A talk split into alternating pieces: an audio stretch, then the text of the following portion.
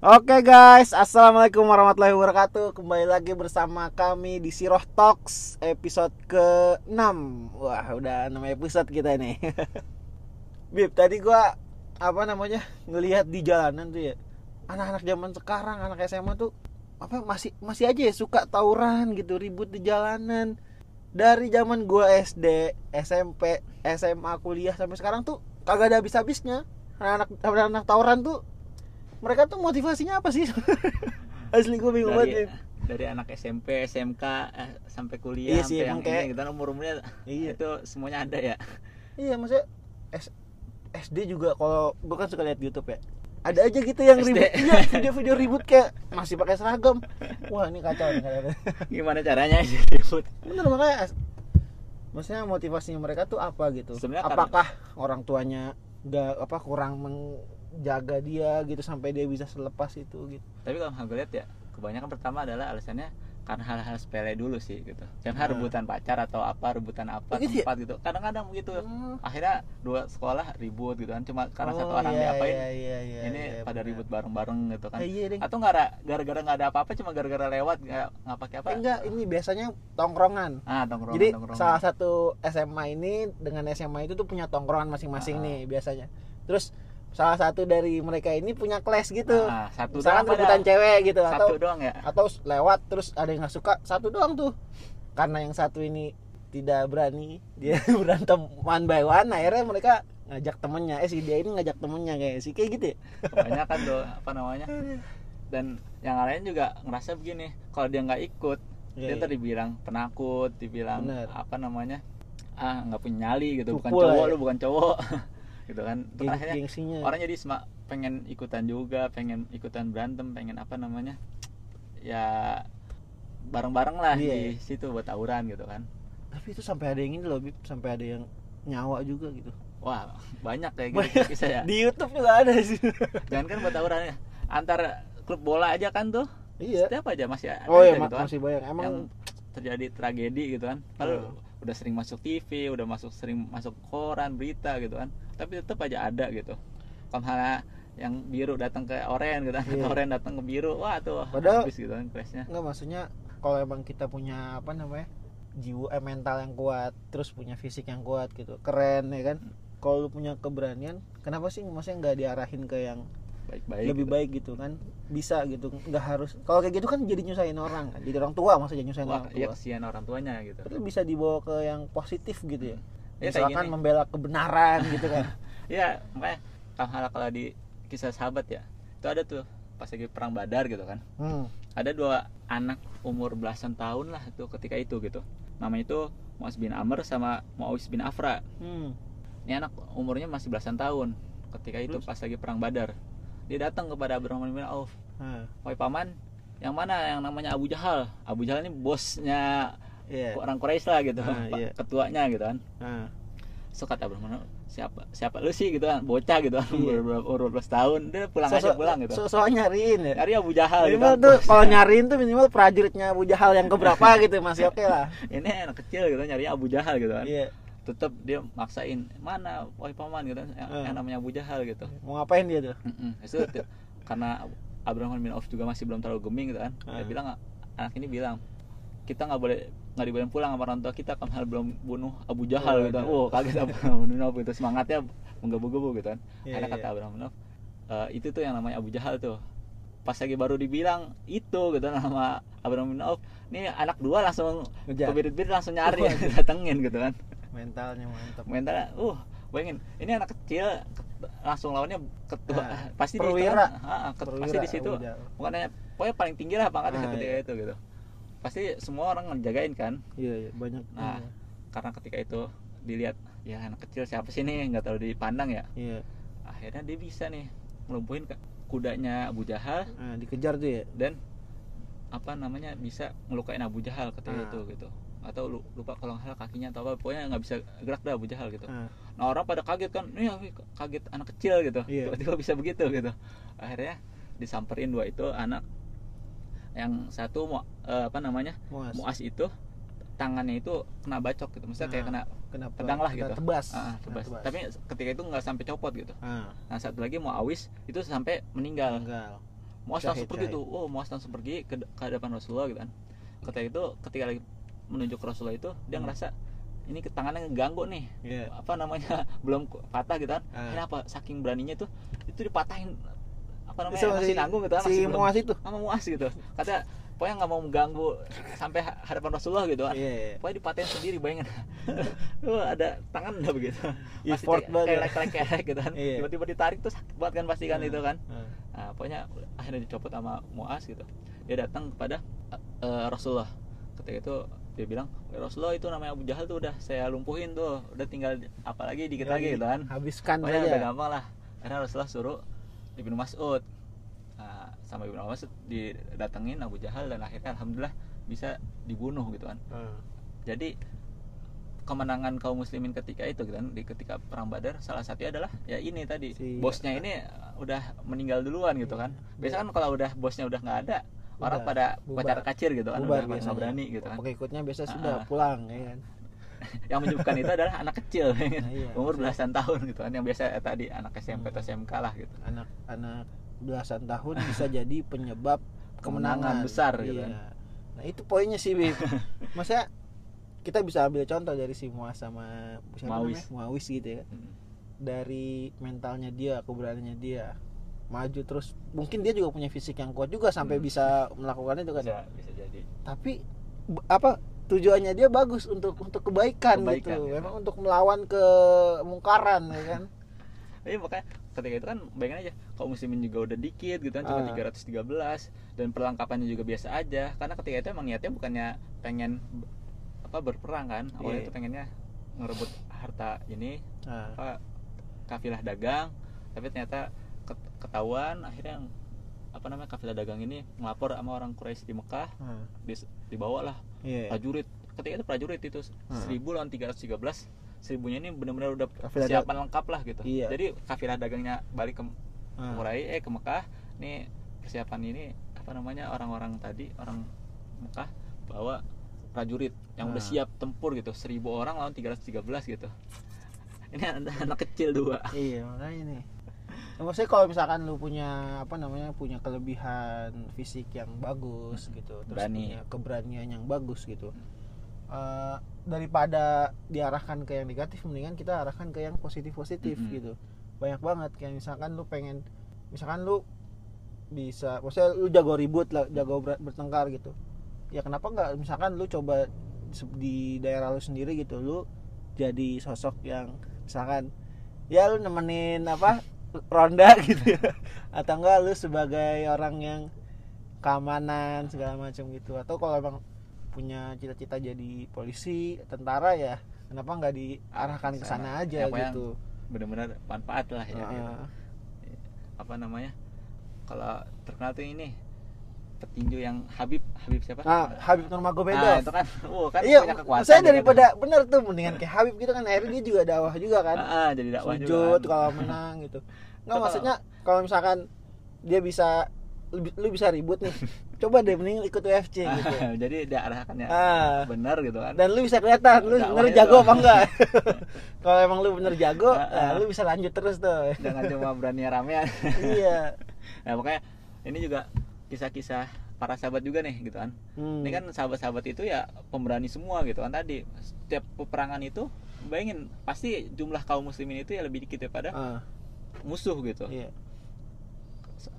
Di tubuh kaum muslimin ini juga gitu kan, banyak orang-orang yang sebelum masuk Islamnya emang orang pemberani, orang badannya kuat, orang besar gitu kan, yang pokoknya bahasanya susah dikalahin lah ya. Kayak kisah jagoannya, siapa remannya lah, Umar bin Khotob gitu kan. Umar bin Khotob itu kan sebelum masuk Islam, siapa yang berani sama Umar bin Khotob gitu kan, main gulat menang mulu gitu kan. Pokoknya orang siapa yang enggak takut sama Umar bin Khotob gitu kan. Sampai ketika hijrah itu Umar bin Khotob bilang apa? Siapa yang mau menghalangi aku gitu kan. Pokoknya ya siap-siap aja, istri sama anaknya jadi janda, anaknya jadi yatim gitu kan. pokoknya ya maksudnya bapaknya mati gitu, kalau ada yang mau berani ini gitu kan. Ini kan tadi pemberani gitu kan, Umar bin Khotob gitu. Atau ada namanya Hamzah gitu, pamannya Rasulullah gitu. Kerjaannya itu sebelum masuk ke Islam apaan? Naik turun gunung atau bukit gitu kan. Ngeburu ya. Itu cuma buat ngeburu. Sebentar pas lagi sore dia pulang bawa apa? Hewan buruannya itu dibagi-bagi apa namanya ngumpul-ngumpul sama yang lain gitu kan.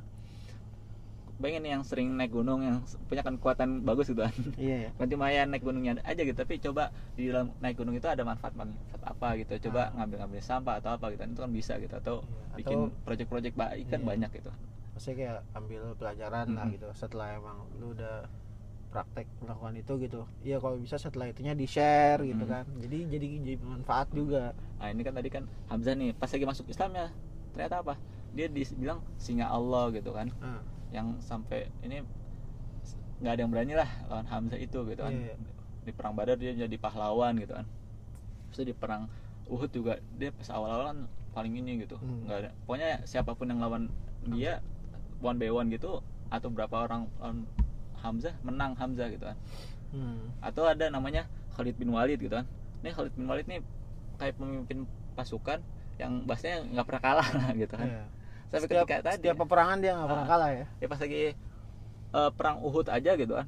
Ini pemimpinnya orang Quraisy itu siapa? Khalid bin Walid gitu.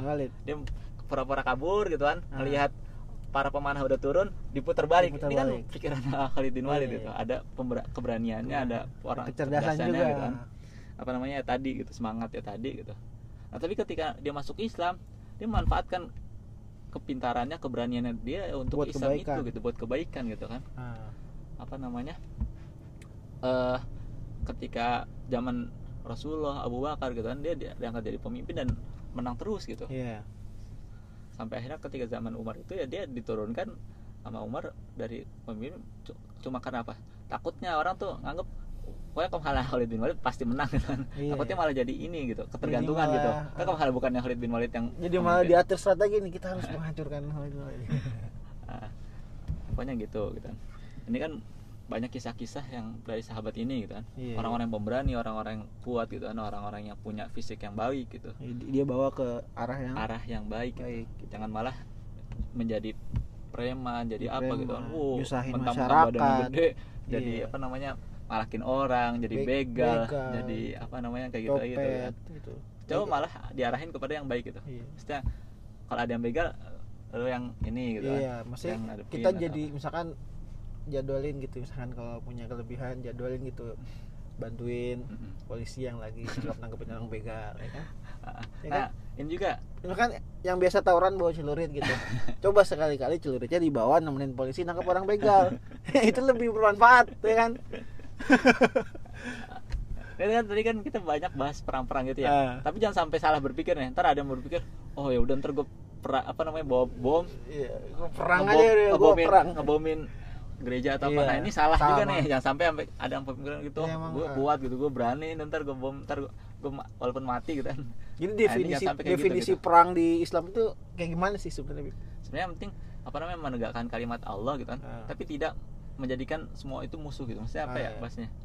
Ada cara-cara tertentu, ada syarat-syarat tertentu yang lu harus itu gitu, penuhin lagi, itu gitu. Lagi juga dalam Islam kan kita memerangi orang yang melawan juga gitu. Yang menyerang kita kan. Karena emang cerita-cerita selalu ada sebabnya gitu. Rasulullah gitu kan. Itu pasti ya pertama kali untuk apa namanya mau membuka wilayah itu pasti enggak langsung diajak perang gitu. Dikasih ini dulu surat gitu. Kalau mau masuk Islam kita nggak bakal ngapa-ngapain atau pokoknya kita masuk aman gitu nggak bakal diapa-apain, tapi kalau ngelawan ya baru kita lawan gitu. Bukan yang nggak ada apa-apa tiba-tiba langsung ini gitu. Hampir setiap sebab dari perang Islam itu pasti ada sebuah apa ya kezoliman, maksudnya kayak ada penyerangan gitu ya, penyerangan yang sampai akhirnya umat muslim ya otomatis masa yang nggak berlindung gitu ya. Berlindungnya kita itu dengan melawan balik dong ya kan. Pasti kan ya ada muncul namanya peperangan itu gitu. Pokoknya banyak syarat-syaratnya gitu kan. Jangan sampai malah ngerasa ketika ngebom Tamrin gitu kan, ngebom mana jihad di jalan Tamrin gitu kan, jalan Allah gitu kan jadinya. Jadi salah pikir itu kalau orang kayak gitu. Ya kayak apa namanya? Kekuatan ini, keberanian ini diarahkan ke yang baik, benar gitu. Sesuai dengan aturan Islam yang benar juga gitu. Benar. Jadi jangan lu semangat banget nih. Gua mengapa namanya bahasa menegakkan kebenaran, tapi dia nggak menggunakan aturan yang benar. Aturan Islam caranya masalah gitu. Nah, Islam nggak pernah ngajarin ngebunuh orang, kagak ada. Pokoknya nggak ada dalam Islam. Gitu kan. Tapi emang gini, Beb. Kalau aneh lihat, emang anak zaman sekarang tuh keras kepala. Jadi begitu ya. Iya, maksudnya kenapa dia tawuran, kenapa dia suka ribut, kenapa dia suka ngebully, gangguin orang, mukulin orang, karena keras kepala, susah banget dibilangin gitu. Dia punya ngerasa punya mindset gitu, pola pikirnya sendiri. Susah dibilangin. Pokoknya intinya susah banget dibilangin gitu. Tapi sebenarnya keras kepala tuh sebenarnya fine-fine aja, maksudnya ada sebuah keras kepala tuh yang masih bisa dalam kategori oke lah gitu ya. Intinya tadi keras kepala juga keras kepala yang bisa diarahkan kepada kebaikan ya gitu. Iya, kayak misalkan aktivis-aktivis di kampus gitu kan, dia keras kepala kan sebenarnya, bisa dibilang keras kepala, tapi dia membela rakyat gitu, membela kebenaran gitu. Dia mengajukan ke pemerintah gitu bahwa dia tidak terima gitu. Nah, itu keras kepala yang bagus gitu kan. Dia keras kepala tapi diarahkan yang baik gitu. Jadi jangan sampai keras kepala ini malah mengarahkan kepada ngelawan orang tua, ngelawan kepada guru, ngelawan kepada polisi, dosen, pokoknya senior-senior kita gitu kan. Iya. Kalau mereka salah gitu kan, kita coba ingetin dulu, jangan sampai malah ngelawan sampai ini gitu kan, keras kepala gitu. Sampai banyak yang menghardik orang tua, menghardik guru gitu kan, itu kan salah gitu. Saya kayak di zaman sahabat juga ada kisah kemarin kan, Abu Dzar Al-Ghifari nih, orang yang dari kampung begal gitu kan. Wah, ini orangnya keras kepala banget, man. Bayangin ya, tadi karena hidupnya tadi kan di kampung begal, orang-orang pikiran tadi kan lu bilang sendiri, orang-orang kayak gini kan biasanya keras kepala nih. Dan juga Abu Dzar Al-Ghifari ini gitu kan, keras kepalanya susah banget dibilangin. Pokoknya kalau dia bilang A, udah A. Ada bilang B, udah enggak. Antara dia pergi atau dia tetap ngotot gitu dengan pilihan dia gitu. Jadi ketika itu ini kaum muslimin udah sering menang, udah mulai luas gitu daerahnya gitu. Nah, Abu Dzar Al-Ghifari ini melihat ada satu hal yang janggal di kaum muslimin ketika itu gitu. Orang-orang tuh udah mulai kecintaan dunia itu udah besar gitu kan. Udah numpuk harta, udah ngumpulin ini gitu kan. Sedangkan ada orang-orang yang terpinggirkan yang masih kurang masalah begini gitu kan. Akhirnya apa kata pokoknya Abu Dzar tuh ngelawan banget ini gitu. Ini ayo orang-orang kaya gitu kan, bagi-bagi gitu, gitu kan. Anak muda banget lah, asik. Kayak kalau hari bilang ketika itu di daerah mana dia tuh lupa, pokoknya dia ngelawan tadi hegemoni yang kekuasaan tadi kan, uang itu cuma di berapa persen doang kan biasanya gitu. Nah, ini ketika itu gitu kan, pokoknya bilang jangan sampai menimbun harta atau gitu, sedangkan tetangganya atau apanya gitu masih banyak yang membutuhkan gitu kan. Nah, ketika itu sebenarnya bagus ya, tapi ada walaupun cara pikir dia juga masih ada kurangnya juga, karena kan namanya bernegara juga tetap kita harus ada penyimpanan etikanya tadi gitu kan, manajemennya juga pertama harus baik juga gitu kan dalam harta ini gitu. Sampai akhirnya ketika itu gubernurnya ngelapor kepada Usman, ini ke zamannya Usman. Zamannya Usman, Abu Dzar disuruh menghadap kepada Usman, disuruh cerita gitu kan. Kata Usman,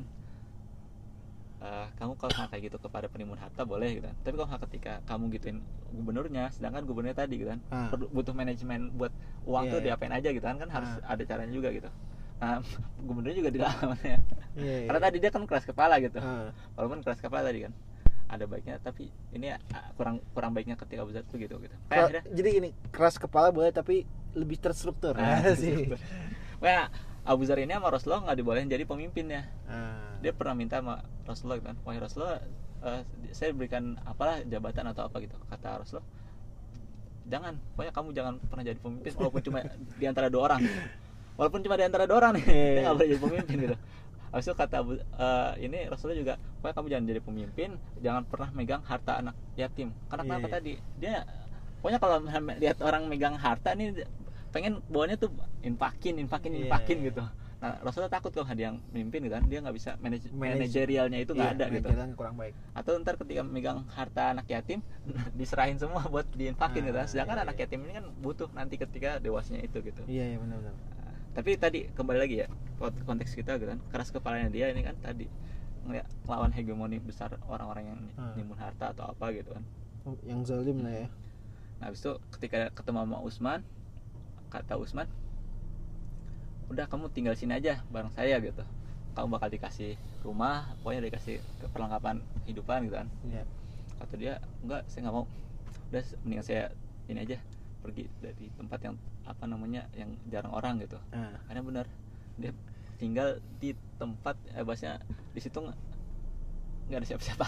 Iya. Well, wah, kayak di tengah sawah atau di tengah, nah, tapi orang kayak gitu. Di inilah di tengah di apa bahasanya tuh di emperan ya. Ya pokoknya bukan emperan. Bukan emperan, pokoknya emperan masih ada orang. Di daerah terpencil. Nah, daerah yang benar-benar jarang orangnya gitu kan. Sampai ketika beliau meninggal itu, sebelum meninggal itu istrinya takut gitu. Wah, Abu Dzar gitu kan.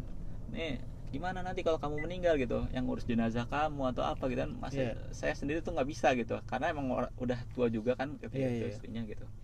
Abu Dzar itu bilang kepada istrinya, "Wah, istriku, aku tuh teringat apa namanya sabda Nabi gitu kan. Bahwasanya ada di antara kalian yang akan meninggal di daerah terpencil yang nggak ada orang di sana, dan ntar banyak sahabat-sahabat yang lain akan menemukan orang itu dan akan mengurusnya itu gitu." Nah kata Abu Dzar, ketika itu semua orang yang ada di majelis itu yang mendengar ceramah Rasulullah itu semua udah meninggal kecuali aku. Maka itu aku tuh orang yang ketika meninggalnya di daerah terpencil yang nggak ada orang gitu kan. Abis itu ntar bakal ada sahabat lain yang bakal ngebantu gitu. Abu Dzar mikir gitu tuh. Akhirnya, tapi istrinya nyari-nyari tuh. Ya, namanya juga takut juga kan gitu. Master nggak ada ngurusin atau apa gitu. Akhirnya istrinya nyari-nyari, nggak ada juga ini siapa nih sahabat yang datang ke sini nih, nggak ada lewat sini gitu kan. Tapi ketika Abu Dzar meninggal, ternyata bener nggak lama Ibnu Mas'ud dan beberapa sahabat lain lewat daerah situ gitu. Pokoknya pas lewat itu pengen diinjek jenazahnya, abis itu kata istri jangan gitu, ini adalah sahabat Rasulullah gitu. Siapa? Abu Dzar Al-Ghifari. Kaget gitu kan, pasti gitu lihat beneran Abu Dzar Al-Ghifari. Akhirnya bener diurus sama mereka nih orang-orang yang emang ditakdirkannya. Jadi apa ya, dipertemukannya kayak gitu kan. Yang berarti sahabat Nabi itu benar gitu. Apa ya tadi ya, apa namanya, ini Abu Dzar gitu, saking dia tetap keras kepalanya kalau ngelihat orang yang mendem harta atau yang tadi yang malah ini gitu kan. Akhirnya dia lebih memilih untuk tinggal sendiri supaya hati gue lebih tenang. Berarti dia bagus, maksudnya dia punya hati yang peka terhadap kezaliman. Jadi dia tuh ngerasa gue nggak bisa tenang nih kalau ngelihat apa namanya ada yang ada kezaliman gitu. So, ya bagus sih kan, ada arahnya tuh ada gitu. Iya, tapi kalau misalkan kita bisa misalnya udah hati kita tuh peka, maksudnya peka nih kalau ada perbuatan zalim peka, tapi prakteknya lebih rapih lagi itu pasti lebih keren lagi. Misalkan kita melihat sebuah kezaliman, kalau emang itu wewenangnya pemerintah gitu ya, ya kita coba jangan langsung main hakim sendiri gitu. Itu kalau lagi orang coba kita gitu kan? Kita ngomongnya ke pemerintah yang berwenang gitu, kita sampaikan ke kalau misalkan pemerintah itu nggak berbuat apa-apa ya baru mungkin kita bisa dengan cara yang baik dengan juga, cara yang baik juga gitu. Jangan sampai kita mengingatkan kebaikan dengan cara yang kurang baik gitu. Merasa apa namanya, gue bener tapi nggak bisa melakukan apapun gitu kan. Kalau kata Panji tuh gitu, apa namanya, walaupun dia salah tapi kita nggak otomatis bisa melakukan apapun kepada dia gitu. Iya benar. Gitu. Jadi ya keras kepala yang dalam konotasi baik lah. Gitu. Bukan keras kepala yang melawan orang tua ya kan. Nggak dikasih main game lawan ada lebih banyak masih kayak sekarang. Dia HP-nya diambil nih terus orang tuanya dibunuh, nggak tahu ya bener pokoknya ada tuh yang orang tuanya dibully. Ada yang sampai si anak itu kayak apa, Anda pernah lihat di YouTube ya beritanya sih, katanya dia tuh HP-nya diambil atau nggak boleh main game, dia bawa pisau gitu ke orang tuanya kayak orang kesurupan. Ya ampun, astagfirullahaladzim. Ya makanya hadis Nabi kan juga sebenarnya ada tuh, bahwasanya muslim yang kuat itu lebih disayangi oleh Allah, dicintai sama Allah daripada muslim yang itu juga sih, itu kan ada salah satunya itu. Jadi ya yang merasa punya kekuatan, yang punya merasa berani gitu, tularkan itu diarahkan ke baik lah gitu. Itu nggak salah, itu nggak muslim yang kuat gitu. Dan berani kan berarti kalau misalkan udah anjuran itu berarti kan sunnah. Ya kan, maksudnya bukan itu berarti udah sebenarnya kalau bisa ya kita semua harus jadi kayak gitu ya kan. bukan berarti yang orang yang kuat, cuma kan ada orang punya kelebihan tertentu gitu. Jadi ada orang punya kekurangan ini gitu ya. Jadi intinya sih buat anak-anak muda ya, pada intinya tuh kita tuh kalau misalkan punya apa, fisik yang kuat, mental yang kuat, keberanian yang lebih gitu, punya jiwa giroh, kekeras kepalaan yang lebih gitu. Coba apa? Yuk lah masing-masing kita arahan yang kebaik-baik gitu. Sebelum ditutup ya, ini gue punya pertanyaan ke lo. Ini kan ada pepatah yang mensano in corpore sano. Iya. Apa namanya? Ada apa sih? Fisik ada yang... jiwa pada jiwa yang apa sih? Ada fisik apa namanya? Fisik yang baik itu di dalamnya ada jiwa yang baik, ya. Nah, fisik yang baik, jiwa yang baik di dalamnya ada pikiran yang baik gitu kan. Akal yang baik gitu. Iya. Fijis Salim. Mensana incorpore sano. Pasti yang denger gergetan nih pengen jawab. Al-Aqlu Salim Fijis Salim. Pikiran yang baik itu ada di dalam tubuh yang baik. Iya benar. Kan ada kan berbahasa itu. Iya benar. Nah, gue pertanyaannya gini. Itu kalau lihat apa namanya orang gila, itu baik nggak pikirannya? Enggak. Tapi badannya kuat nggak? Kuat. Lu bayangin dia nggak pakai sendal, badannya kebuka, tapi kemana-mana. Tapi kuat ya? Itu gimana? Nggak usah jawab. Gue jadi orang gila aja. Bener nggak? Perjalanan kemana-mana, muter-muter gitu kan, nggak pakai sendal, nggak pakai apa, makan juga. Ya? Hujanan, kena panas, makan jarang. Ini cuma jarang mandi. Nggak usah ditanggupin. Nah, tapi berarti intinya tuh orang yang bisa mikir disuruh nggak cuma mikir doang, tapi mengelola juga gitu. Mengelola. Kalau gue ngambil kesimpulannya begini man, malahan. Apa? Tadi ya orang gila tadi nggak mikirin apa-apa. Iya, dia nggak mikir apa ya berarti ya. Iya kan orang-orang sekarang apa ngerasa setiap dapat masalah apa, dia ngerasa gini, paling tersiksa, demam, paling apa gitu kan. Demam. Ini coba orang gila digatain orang, diomongin orang gitu kan.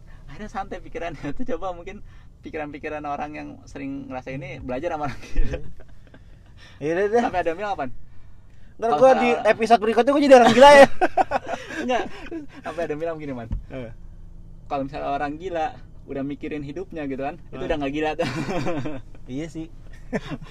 Kok kalau mau santai, mau kuat, mau ini nggak usah terlalu mikir ya. Karena ini apa? Ada pepatah tuh, overthinking kills yourself.